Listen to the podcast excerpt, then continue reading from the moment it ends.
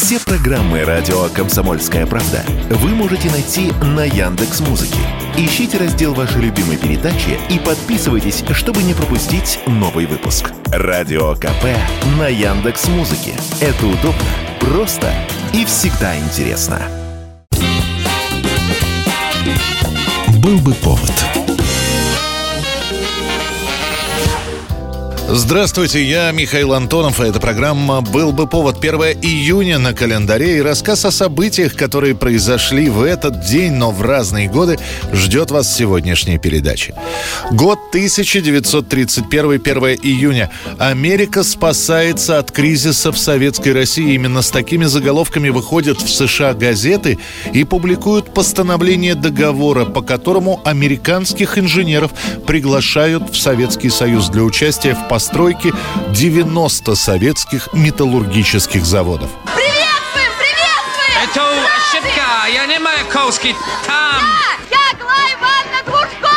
Джан Полак, Рад познакомиться. Мне поручено встретить вас! Несколько слов для газеты «Моряк», пожалуйста. Don't do it Не повторяйте этого. Тем, кто смелый духом молод, мы вручаем серп и молот.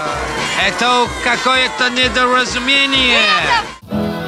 Сами Штаты в начале 30-х тяжело выбираются из кризиса и ради пропитания для себя и семьи уволенные с американских заводов инженеры готовы пойти на такую авантюру, как переехать временно в Советский Союз. И поехали ведь. Например, без работы остался именитый архитектор Альберт Кан. Он был известен тем, что построил завод Форда в Детройте. А именно в 1930-х именно Кан составил план промышленной модернизации России. Нанятые американские инженеры перенесли готовые проекты заводов из США и привезли свое оборудование. К примеру, московский завод АЗЛК был сделан по образцу сборочных производств того же самого Форда. Ну а самое главное, к иностранцам отношение в Советском Союзе было уважительное. Да и платили им больше, чем своим родным отечественным сотрудникам. Для иностранцев открыты торксины, торговля с иностранцами. У них спецпаек, ну и зарплата иногда в рублях, иногда в долларах, и она намного больше, чем получают наши рабочие. Уже первые иностранцы, приехавшие в СССР, начинают говорить о том, что жизнь в Союзе оказывается намного лучше, чем в родных штатах. Не имеет значения, что они делают и как живут. У всех у них есть одна общая черта. Все они любят свою родину.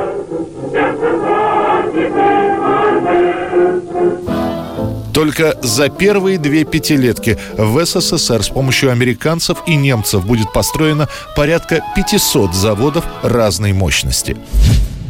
1960 год, 1 июня. Бывший сугубо военный аэродром, позже гражданский для внутренних перелетов Шереметьево начинает выполнять международные рейсы. В этот день проходит первый международный рейс Москва-Берлин на самолете Ил-18 Внуковского авиаотряда. Шереметьево теперь международный аэропорт Москвы. Каждый день сюда прибывают и отсюда отправляются тысячи пассажиров. Но для начала по распоряжению Хрущева аэропорт в 1959 году выводят из подчинения военно-воздушных сил СССР. Гражданской авиации передается вся инфраструктура, которая в спешном порядке переделывается под нужды обычных пассажиров. Ангары и казармы сносят.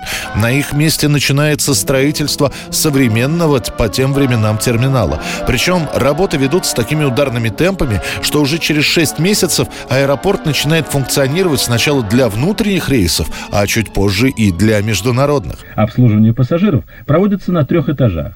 Вот здесь проходит регистрация улетающих из Москвы путешественников.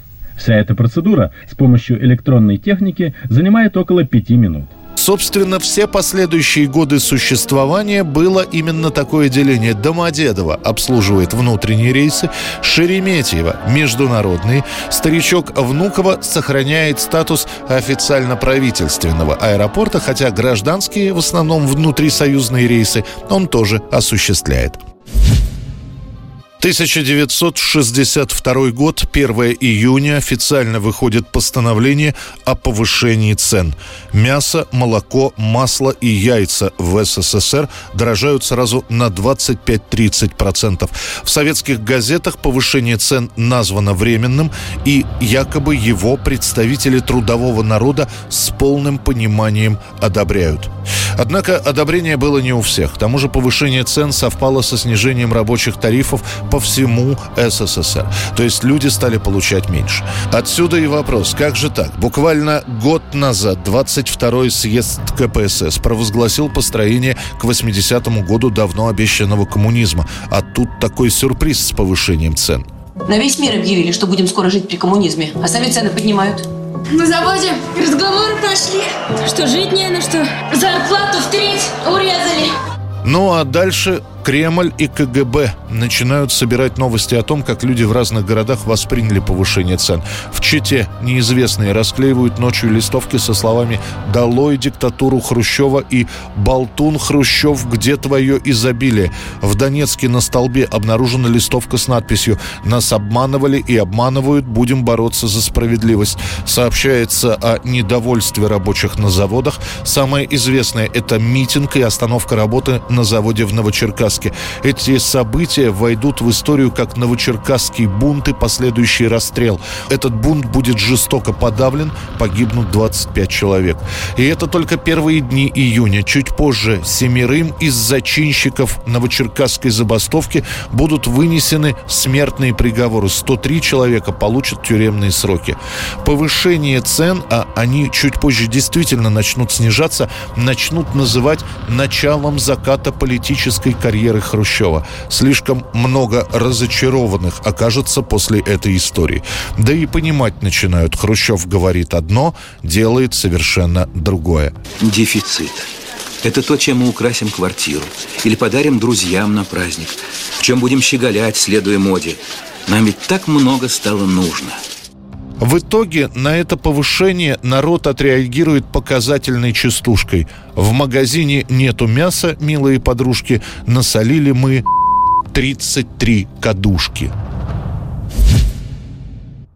1965 год, 1 июня, спустя почти два десятилетия после публикации романа «Тихий дон» Нобелевскую премию по литературе получает писатель Михаил Шолохов. Король Швеции Густав VI Адольф вручил писателю медаль и диплом лауреата Нобелевской премии. Сам «Тихий дон» завершен за год до начала Великой Отечественной войны в 1940-м. И уже тогда это произведение сравнивают ни много ни мало, а с «Войной и миром». Однако тогда выдвижение Шолохова на Нобелевскую премию было невозможно по политическим причинам. И вновь говорят о «Тихом доне» в 58-м, когда Нобелевский комитет сообщает, что в качестве одного из кандидатов на получение премии по литературе рассматривается Борис Пастернак. Из Кремля после этого советскому послу в Швецию летит телеграмма. Нужно через близких нам деятелей культуры дать понять шведской общественности, что в Советском Союзе высоко оценили бы присуждение Нобелевской премии Шолохову. По сути, Шолохов — единственный советский писатель, чья Нобелевская премия не вызывает реакции отторжений у партий и правительства. Однако имя Шолохова в Нобелевских списках появится только после 1964 года, когда награжденный Жан-Поль Сартер в знак протеста отказывается получать награду и говорит, что советские писатели также достойны Нобелевской премии, как и европейские. В итоге Шолохова все-таки награждают, а советская пресса напишет о первом писателе Советского Союза, чей талант был безоговорочно принят западными читателями. Я горжусь тем, сказал Михаил Александрович, что эта премия присуждена писателю русскому, советскому. 1973 год. 1 июня. Главная танцевальная мелодия в Советском Союзе – это «Виа веселые ребята», которые исполняют песню венгерского певца Яна Шакоша. Они поют ее по-другому. Если венгер в своей песне «Черный поезд», слегка конверкая русские слова, пел «Ой-ой, ты черный поезд, забрал мою милую, будет любовь новая, но не изменяется песня» то вариации веселых ребят все понятнее. Герой увидел девушку, влюбился, она уехала. Люди встречаются. Так называется эта композиция, которая становится всесоюзным хитом. И он звучит практически везде. Это была программа «Был бы повод» и рассказ о событиях, которые происходили в этот день, 1 июня, но в разные годы. Очередной выпуск завтра. В студии был Михаил Антонов. До встречи. Люди встречаются, люди влюбляются, женятся. Мне не везет в этом так, что просто беда. Вот, наконец, вчера вечером встретил я девушку. Там, где тревожно гудят, стучат поезда. Свой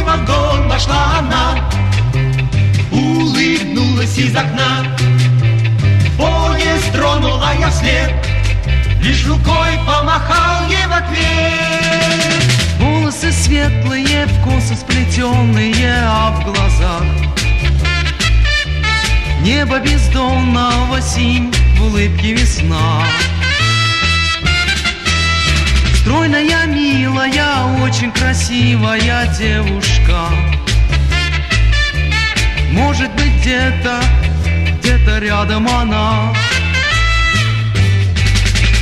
свой вагон вошла она улыбнулась из окна.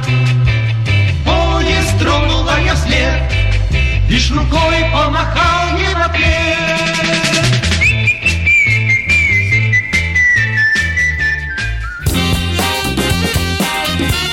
Был бы повод.